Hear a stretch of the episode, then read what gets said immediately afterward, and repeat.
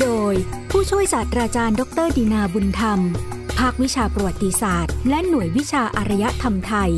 คณะอักษรศาสตร์ จุฬาลงกรณ์มหาวิทยาลัย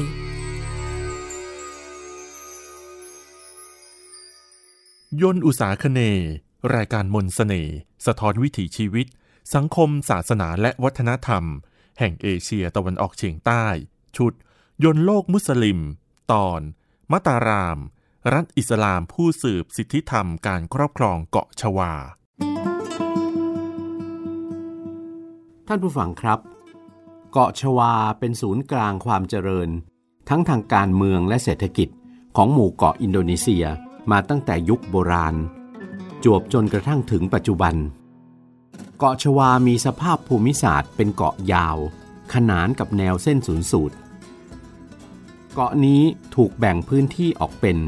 เกาะชวาภาคตะวันตก เกาะชวาภาคกลาง และเกาะชวาภาคตะวันออก บนพื้นที่แต่ละส่วนของเกาะชวานั้น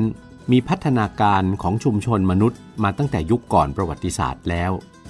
โดยเฉพาะในภาคกลางของเกาะชวานั้น นักโบราณคดี ชาวตะวันตก ในช่วงต้นคริสตศตวรรษที่ 20 ได้ค้นพบฟอสซิลของมนุษย์ยุคแรกเริ่ม ในกลุ่มโฮโมอิเร็กตัส และเรียกชื่อมนุษย์กลุ่มนี้ว่ามนุษย์ชวา การตรวจสอบฟอสซิลของมนุษย์โฮโมอิเร็กตัสจากเกาะชวานี้ทำให้ได้ข้อมูลว่า มนุษย์ชวานั้น เป็นมนุษย์ในสายพันธุ์เดียวกันกับมนุษย์ที่เรียกว่ามนุษย์ปักกิ่ง ที่ทิ้งซากฟอสซิลของตนเองไว้ในถ้ำโจวโข่วเตี้ยน ชานกรุงปักกิ่ง ในสาธารณรัฐประชาชนจีนในปัจจุบัน หลักฐานทั้งสองนี้แสดงให้เห็นว่า มนุษย์ในกลุ่มโฮโมอิเร็กตัสนี้ เมื่อราวสองล้านปีมาแล้ว เคยเป็นมนุษย์ที่ตั้งถิ่นฐานกระจายตัวอยู่ทั่วภาคพื้นด้านตะวันออกของทวีปเอเชีย เกาะชวามีพัฒนาการของอารยธรรมมนุษย์ ต่อเนื่องมาจากยุคก่อนประวัติศาสตร์ จนถึงช่วงต้นคริสตกาลพื้นที่แต่ละส่วนของเกาะชวา เกิดมีพัฒนาการของบ้านเมืองและรัฐ ภายใต้อารยธรรมอินเดีย คืออารยธรรมบนพื้นฐานของศาสนาพราหมณ์และพุทธศาสนามหายาน มาตั้งแต่ราวต้นคริสตศตวรรษที่ 4 โดยเฉพาะในเกาะชวาภาคกลางนั้น หลักฐานที่สำคัญคือศิลาจารึกจังการ ที่ค้นพบในบริเวณหมู่บ้านจังกาละ ทางตะวันตกเฉียงใต้ของเมืองมาเกลัง ในชวาภาคกลาง ระบุศักราชที่ตรงกับปีคริสต์ศักราช 732 คือต้นคริสตศตวรรษที่ 8 จารึกจังการกล่าวถึงพระราชาองค์หนึ่งพระนามว่าสันชัย ได้สถาปนาราชวงศ์กษัตริย์ขึ้น ปกครองดินแดนที่เรียกว่ายวาทวีป ซึ่งน่าจะหมายถึงเกาะชวานั่นเอง และทรงปกครองรัฐที่มีชื่อเรียกว่ามัตตารัม ถือเป็นหนึ่งในรัฐยุคโบราณของเอเชียตะวันออกเฉียงใต้ ระหว่างคริสตศตวรรษที่ 8 ถึงคริสตศตวรรษที่ 10 แต่ถ้าว่าอาณาจักรมัตตารัม ที่เราจะพูดถึงในสารคดียนต์อุษาคเนตอนนี้ ไม่ใช่อาณาจักรมัตตารัมในยุคโบราณของเอเชียตะวันออกเฉียงใต้ หากแต่เรากำลังจะกล่าวถึง รัฐการค้าแบบมุสลิม ที่เรืองอำนาจขึ้นบนเกาะชวาในช่วงปลายของคริสตศตวรรษที่ 16 ซึ่งเป็นช่วงเวลาแห่งการเติบโตทางการค้าในโลกอุษาคเน โดยรัฐอาณาจักรที่เรืองอำนาจขึ้นใหม่นี้ มีชื่ออย่างเป็นทางการว่ารัฐสุลต่านแห่งมัตตารัม หรือเราจะเรียกว่า รัฐมัตตารัมที่สองมีพัฒนาการและความสัมพันธ์ที่สืบเนื่องมาจากรัฐสุลต่านแห่งเดมัก จนกล่าวได้ว่า มัตตารัมคือรัฐมุสลิมการค้าที่สืบทอดความชอบธรรมในการปกครองเกาะชวา ต่อจากรัฐสุลต่านแห่งเดมัก อีกทั้งรัฐมัตตารัมจะมีความสำคัญในฐานะรัฐอิสระของชวา รัฐสุดท้าย ก่อนจะตกอยู่ใต้อิทธิพลของบริษัทอินเดียตะวันออกของฮอลันดา พัฒนาการของการก่อตั้งรัฐสุลต่านแห่งมัตตารัมนั้น มีที่มาซึ่งสัมพันธ์กับพัฒนาการของรัฐสุลต่านแห่งเดมักเป็นอย่างมาก โดยเฉพาะในช่วงที่รัฐสุลต่านแห่งเดมักกำลังเสื่อมลง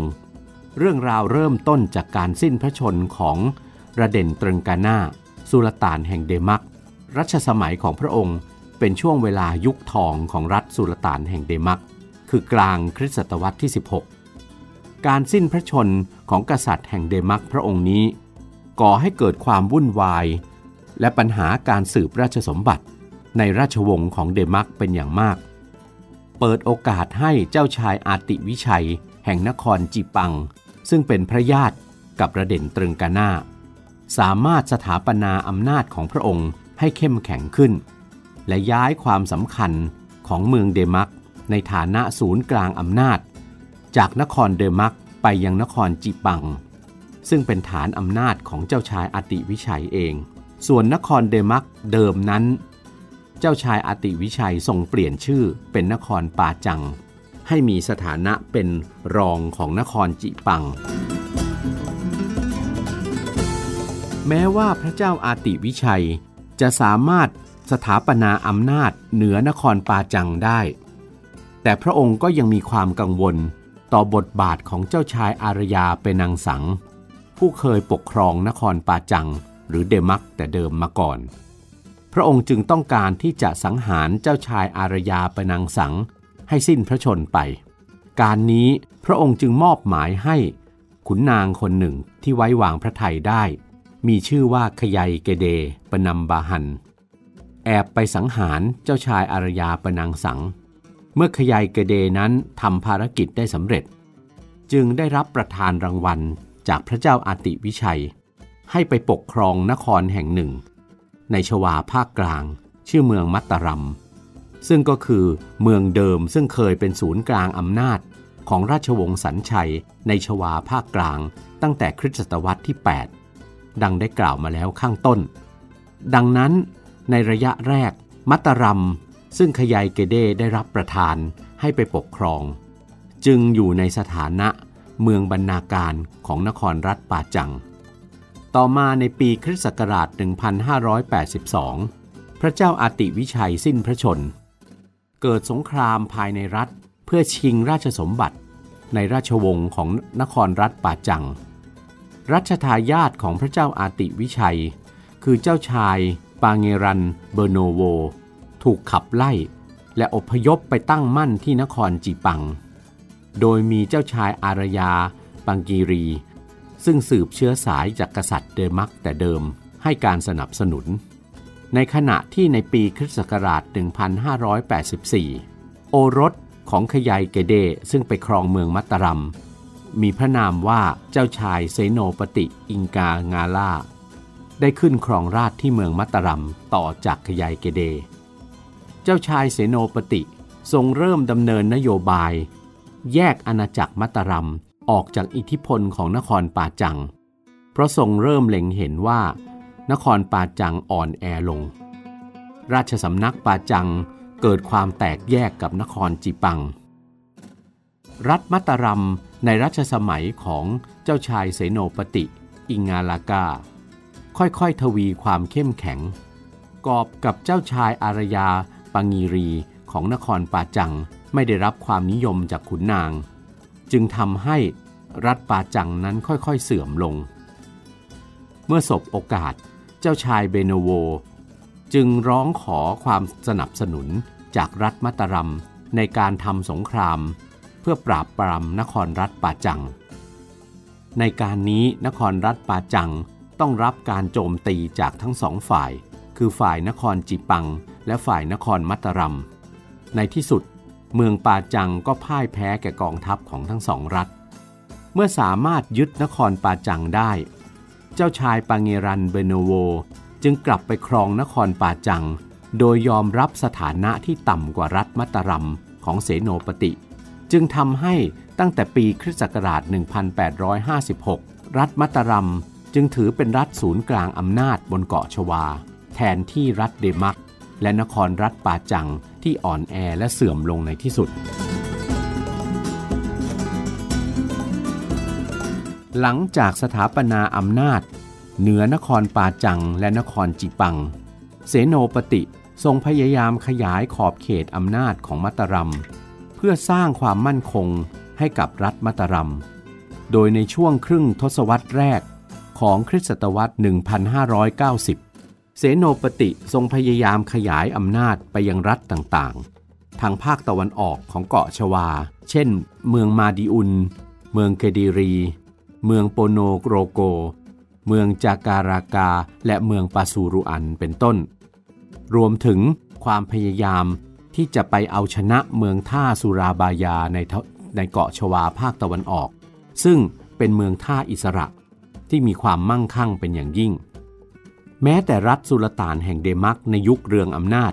ก็ยังไม่สามารถจะเอาชนะเมืองท่าสุราบายานี้ได้ เซโนปติก็ทรงสามารถพิชิตเมืองท่าสุราบายาได้ในที่สุด ในปีคริสต์ศักราช 1586 เมื่อพระองค์สามารถพิชิตพื้นที่ชวาตะวันออกและชวาภาคกลางได้ จากนั้นในช่วงครึ่งหลังของทศวรรษที่ 1590 เสโนปติทรงพยายามขยายอำนาจไปยังชวาภาคตะวันตก โดยพระองค์สามารถบังคับ นครรัฐชีเลบนและกาลู ให้ยอมรับสถานะที่เหนือกว่าของรัฐมัตตารัม รวมทั้งทรงพยายามขยายอำนาจไปครอบครอง รัฐสุลต่านแห่งบันเตนในชวาภาคตะวันตก โดยการใช้บทบาทของนครรัฐชีเรบน ในการสนับสนุนการทำสงคราม เพื่อยึดครองนครรัฐบันเตน แต่อย่างไรก็ตาม ความพยายามในการที่จะเอาชนะนครรัฐสุลต่านแห่งบันเตนในครั้งแรก ยังไม่ประสบความสำเร็จ ในปลายรัชกาลของเสโนปติ เกิดความพยายามที่จะท้าทายอำนาจของพระองค์ จากนครรัฐเดมัก และนครรัฐปาติ ในชวาภาคกลาง แต่กระนั้นเสโนปติก็สิ้นพระชนลงก่อนที่จะได้ส่งปราบปรามการท้าทายดังกล่าวได้สำเร็จ โอรสของเสโนปติคือเจ้าชายครับพยักษ์ได้รับราชสมบัติต่อ ในรัชสมัยของเจ้าชายครับพยักษ์นี้ มีการต่อต้านรัฐมัตตารัมจากเมืองต่างๆ ที่ขึ้นตรงต่อมัตตารัม เช่น การต่อต้านจากนครโปโนโรโก ในระหว่างปีคริสต์ศักราช 1607 ถึง 1608 การต่อต้านจากนครเคอร์ดิรีในปี 1608 โดยเฉพาะการต่อต้านจากเมืองท่าสุราบายานั้นเป็นการต่อต้านครั้งยิ่งใหญ่ แต่แม้ว่าจะมีความพยายามต่อต้านการปกครองและอิทธิพลของรัฐมะตะรามในหลายพื้นที่ของเกาะชวา แต่มะตะรามภายใต้การนำของครัพพยักษ์ก็สามารถรักษาอำนาจเหนือดินแดนต่างๆ เหล่านั้นไว้ได้ ในรัชสมัยของเจ้าครับพยักษ์รัฐปัตรัมเริ่มติดต่อกับบริษัทอินเดียตะวันออกของฮอลันดา หรือที่เรียกชื่อย่อว่าบริษัท VOC เพื่อดำเนินนโยบายเป็นพันธมิตรกัน ในการทำสงครามตีเมืองท่าสุราบายาให้ได้ อีกทั้ง เริ่มมีความสัมพันธ์ทางการค้าระหว่างกันด้วย แต่กระนั้นบริษัท VOC ก็ยังสามารถทำการค้ากับรัฐมัตรัมได้อย่างจำกัด ในปีคริสต์ศักราช 1613 เจ้าครับพยักสิ้นพระชน ด้วยอุบัติเหตุในขณะที่เสด็จออกไปล่าสัตว์ ราชสมบัติจึงตกแก่เจ้าชายอากุง ซึ่งทรงขึ้นครองราชเป็นกษัตริย์พระองค์ต่อมาของรัฐมัตตรัมรัชสมัยนี้ ถือว่าเป็นยุครุ่งเรืองที่สุดหรือยุคทองของอาณาจักรมัตตรัม ในฐานะศูนย์กลางอำนาจในเกาะชวา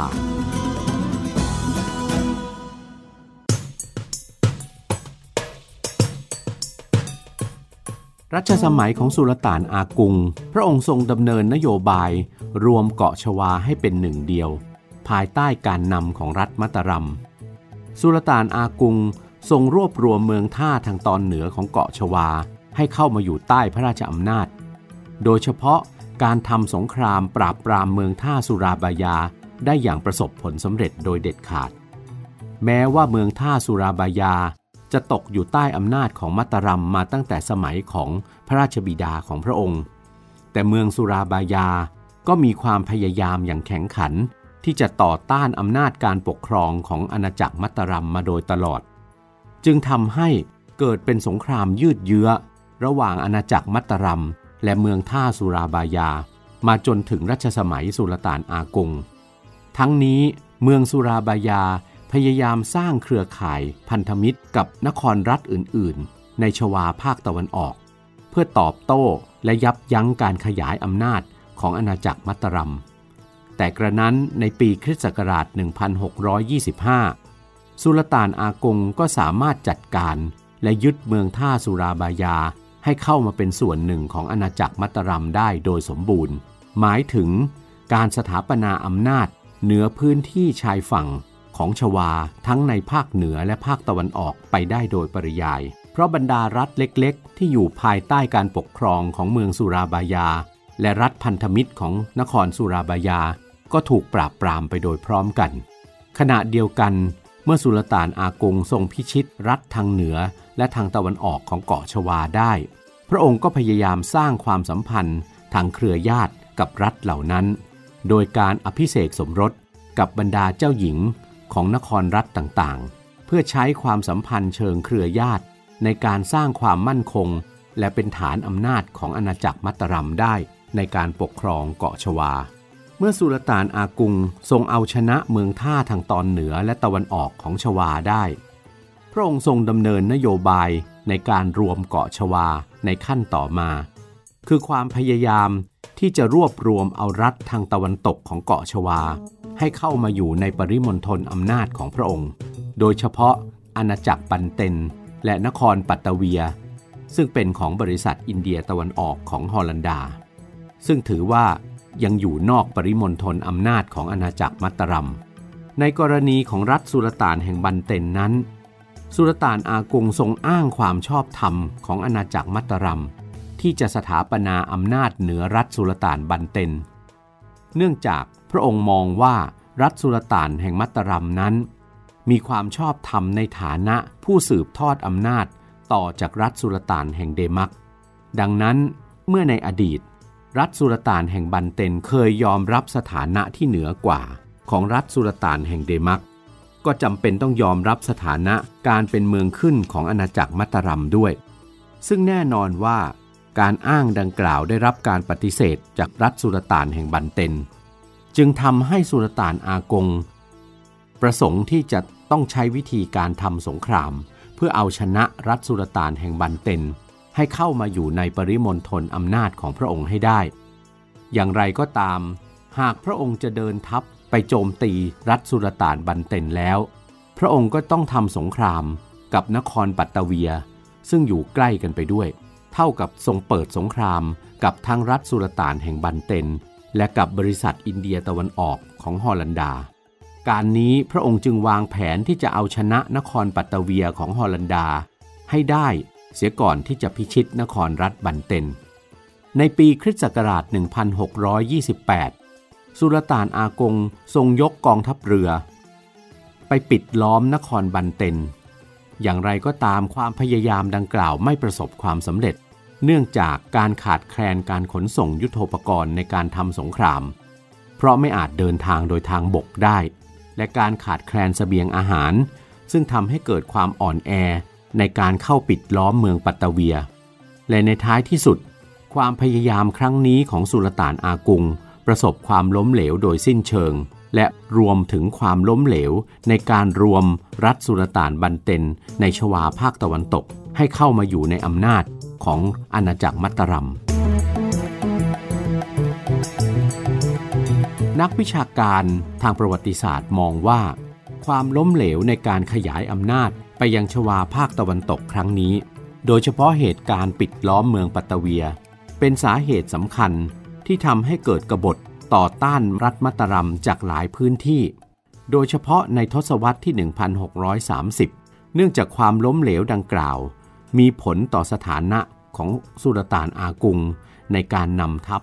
เช่นเกิดมีการกรบฏต่อต้านพระองค์ที่นครเตมบายัตทางตะวันตกเฉียงใต้ของเกาะชวา หรือที่เมืองซูเมดาน และเมืองอูกู ทางตะวันตกของเกาะชวา อย่างไรก็ตามสุลต่านอากุงยังสามารถควบคุมบรรดารัฐเหล่านี้ ให้เป็นรัฐบรรณาการของอาณาจักรมัตตรัมไว้ได้ รัชสมัยของสุลต่านอากุง นอกจากการดำเนินนโยบายรวมเกาะชวาให้เป็นหนึ่ง ภายใต้การนำของอาณาจักรมัตตรัมแล้ว พระองค์ยังทรงประกาศสงครามศาสนา กับรัฐฮินดูที่ยังเหลืออยู่บนเกาะชวาอาทิเช่น รัฐบาลัมบางัน ซึ่งเป็นรัฐฮินดูรัฐสุดท้ายทางตะวันออกสุดของเกาะชวา รัฐบลัมบางันได้รับการสนับสนุนจากรัฐที่ถือศาสนาฮินดูบนเกาะบาหลี ในฐานะรัฐกันชน ระหว่างบรรดารัฐมุสลิมในเกาะชวา กับรัฐฮินดูในเกาะบาหลี ในปี 1639 รัฐบลัมบางันยอมแพ้และยอมตกอยู่ใต้อำนาจของอาณาจักรมัตตรัม แต่ทันทีที่กองทัพของสุลต่านอากุงถอยทัพออกไป ราชาแห่งบลัมบางันก็ประกาศความเป็นอิสระ โดยได้รับการสนับสนุนจากบรรดารัฐฮินดูในเกาะบาหลีอีกเช่นเคย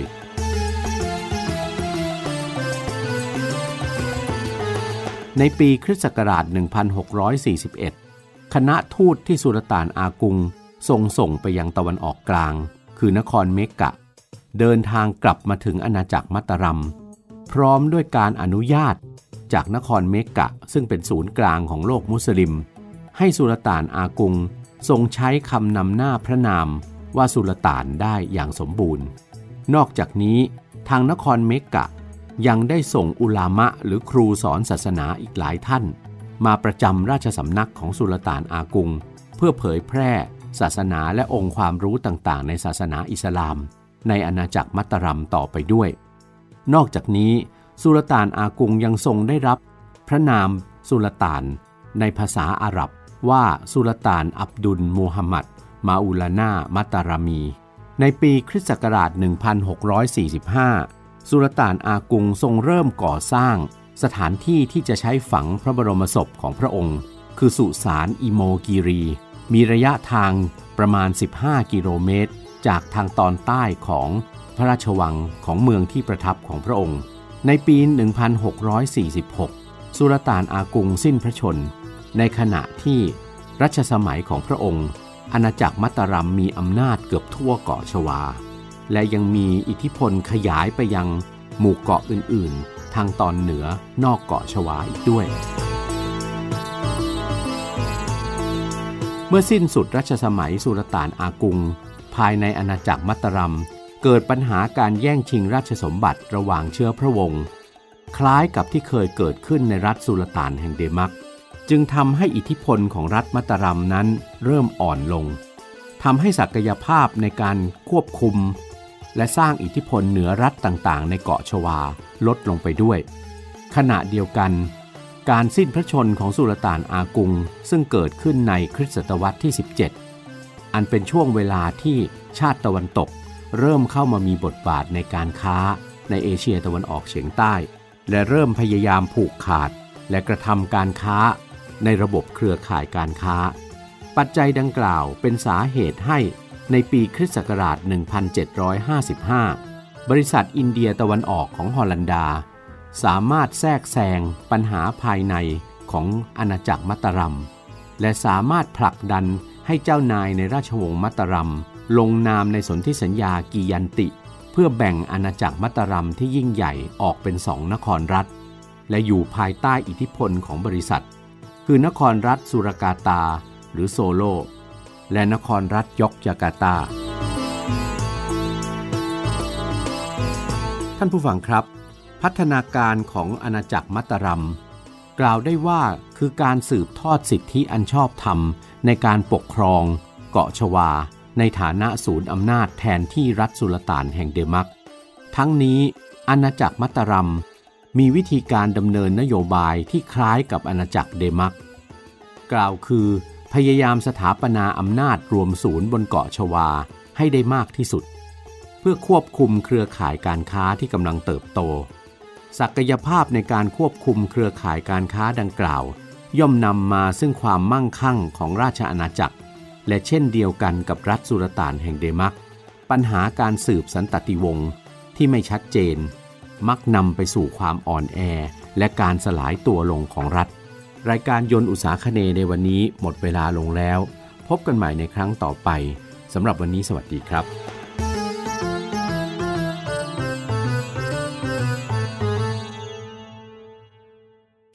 ถีดูชีวิต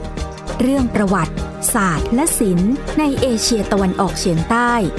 ฟังในรายการยนต์อุตสาคเน